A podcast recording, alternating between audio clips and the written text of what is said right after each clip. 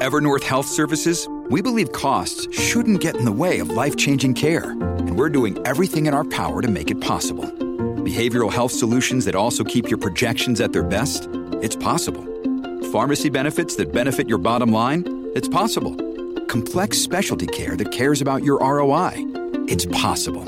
Because we're already doing it. All while saving businesses billions. That's Wonder made possible. Learn more at evernorth.com/wonder. Good afternoon, everybody. Uneducated economist here. Thought I'd talk a little bit about the rising interest rates and what that's going to do to the economy. Now, we all knew from a long time ago that the Federal Reserve was not going to maintain low interest rates forever. We knew at some point that they were going to raise the interest rates. However, I don't feel that they are going to be raising interest rates all that much.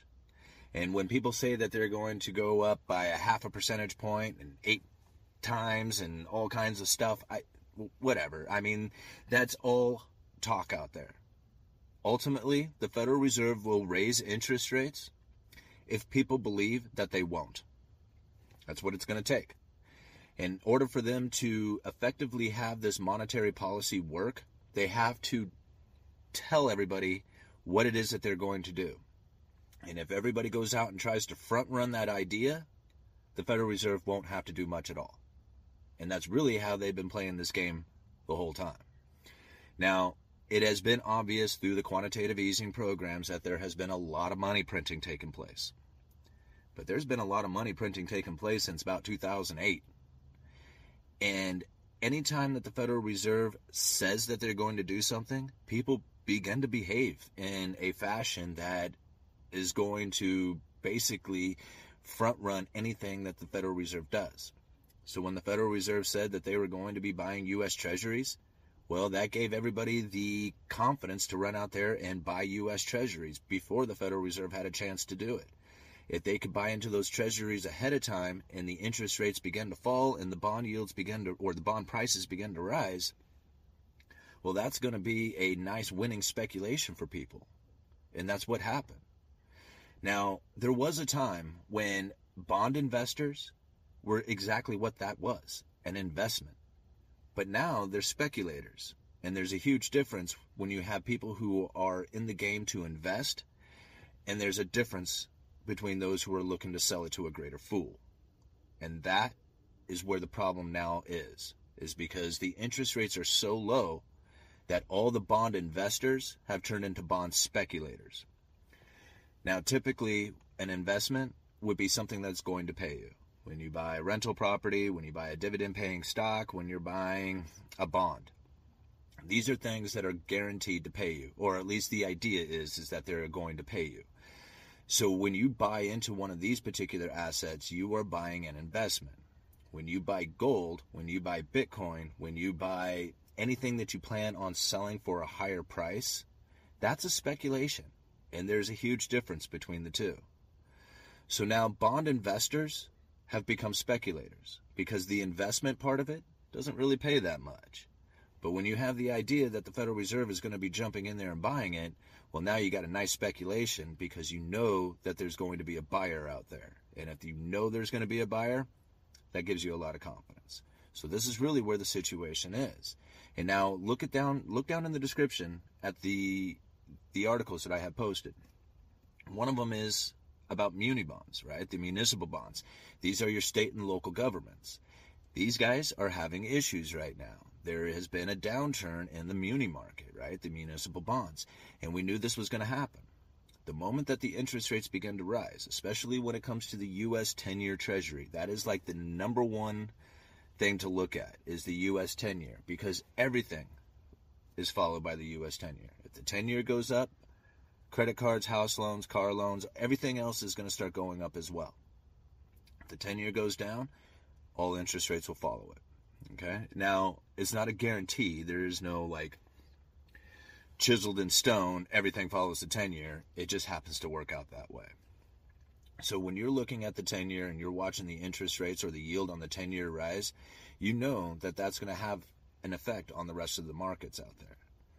Now, here's the thing when that 10 year yield rises, that starts putting pressure on all the rest of the people who have issued out debt. So your corporations, your municipalities, even the people who are looking to take out house loan or car loans, it starts putting pressure on those because what's going to happen is, is that the interest rates are going to start rising on those loans. And if the interest rate rises, the asset itself becomes more difficult to sell at those higher prices, mainly like house loans. The interest rates are really low, you can sell the house for a lot of money. But if the interest rates begin to rise, it puts a lot of pressure on the buyers. They can no longer afford those payments. The only way they can afford the payments is to start reducing the asset price. So as interest rates rise, house prices, asset prices begin to fall. Now, this is a double whammy when it comes to people who are on like a fixed income or say just a pension fund or somebody who is looking to have a guaranteed return coming in. So you like to buy these U.S. Treasuries. For one, it's a U.S. Treasury, it's guaranteed to pay. The only problem with the U.S. Treasury is that it doesn't really pay that much. So you have to start reaching out farther on the risk. That's where they start end up going, go like a lot of these pension funds end up going into the municipalities because they pay a little bit more, or even worse, going into corporate stock, or not necessarily corporate stock, corporate bonds. And in that case, now you're really reaching out onto the risk. So as these U.S. 10-year Treasury begins to rise and gets closer and closer to the municipal bonds or say the corporate debt, the investors out there, or the speculators at the time, but the investors out there will look at the U.S. 10-year Treasury and say, man, that's a much better, less risky proposition than going into some of these higher risk. Think I'll probably going to demand either more compensation or I'm going to move into the U.S. Treasuries. So what ends up happening is is that the yields begin to rise on these municipal bonds or corporate bonds, you know, whatever else is out there, and the prices on them begin to fall. Well, if you hold these things in your portfolio, well, all of a sudden you might have a portfolio that says, you know, $10 million on it. But as the interest rates begin to rise and those bond yield, or those bond prices begin to fall, well, now your portfolio doesn't say $10 million. It says 900 or 9 million, whatever, right? Your portfolio begins to shrink. And every time the interest rates go up, your portfolio shrinks ever more. Here's the problem it's hard to get out. Like buying these bonds is easy when the prices are going up. Everybody's, you know, everybody's in it. They're buying and selling no problem. But the moment that the interest rates are going to rise, now nobody wants these bonds. They don't want to touch them. Nope, no thanks. I'm not into it. So you're stuck with it. And now either you stuck with it and you hold on to it till maturity, which most of the time the yields on it won't even beat inflation. So holding on to it to maturity doesn't sound like a great deal. And if you go to sell it, you're going to take a loss. It's like a one way street when interest rates begin to rise. It's a very difficult position to be in. And now you think about what's going on over in China. When China started raising their rates, look at what happened to like the property developers, like Evergrande. Evergrande immediately, like they didn't immediately. It took some time because the interest rates, once they make this policy change, it takes months before it actually starts affecting anything. But once it does, man, it nails them. And so you can see, like Evergrande was having a hell of a time trying to make their bond payments, making the payments to the to the creditors out there. And if they don't have the money to make the payment, then they're going to start selling their stuff. They start selling their stocks, they start selling their assets, they're selling properties, whatever they have, in order to make their creditors happy again. But if you can't do it, then you go bankrupt. And now you have to have a bailout, or you have to have something happening. And you can see right now in China, they're almost in a panic. They knew that their property prices were going too high. They knew it and they want to do something about their population. They want more people to start buying into houses so they would start families. I'll leave an article down in the description. It's, it doesn't say that. We've talked about that before, but I will leave a link down in the description to how China is trying to increase their population. And that's one way to do it is to encourage people to start buying homes or to at least have a household to raise a family in. But they, they really they put a number on their property developers out there by dropping or by raising the interest rates. That ended up dropping the uh, bond prices that these guys can sell it for. And if they can't roll their old debt into new debt and cover their payments, they're going to start failing. And that's what started to happen. So we have to look for that sort of thing taking place here in the United States. The interest rates are going to rise. Now, whether or not the Federal Reserve goes into the extreme Fed funds rate lifting like everybody says that they're going to, that's going to be a whole other question. I mean, I doubt that they're going to raise them up very high. The reason is, is just look at what's going on in China. If that kind of thing starts happening here in the United States, it's going to be very bad. It's going to, I mean, think about like if it's already difficult to buy a house right now, can you imagine like a low inventory of homes and then property developers going bankrupt and then on top of that the interest rates rising? I mean, this is not a good scenario to possibly be in. So that's why I'm saying that the Federal Reserve most likely won't be raising interest rates a lot. But they say they will. They want the people to behave in a way that they will raise interest rates. And it seems to be working. I mean, already you can start you can see it taking place just within the news articles that you read. I mean, there was a time when they said that, you know, people were saying that the Federal Reserve would never raise interest rates and now you can hardly find anybody saying that they won't.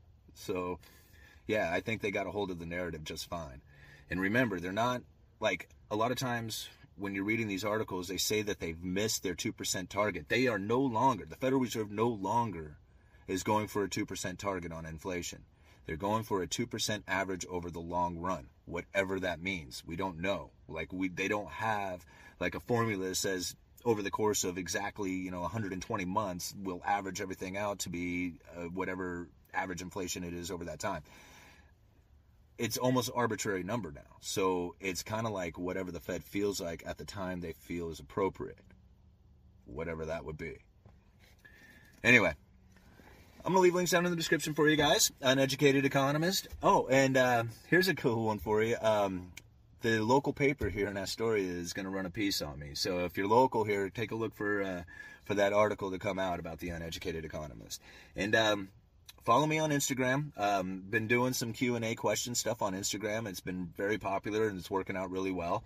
So love the Instagram stuff. Um, and then uh, what else do I want to give out? Oh, uh, the podcast. People ask about whether or not I do a podcast, and I do. I have a podcast out there. It's called You Guys Let Me Know.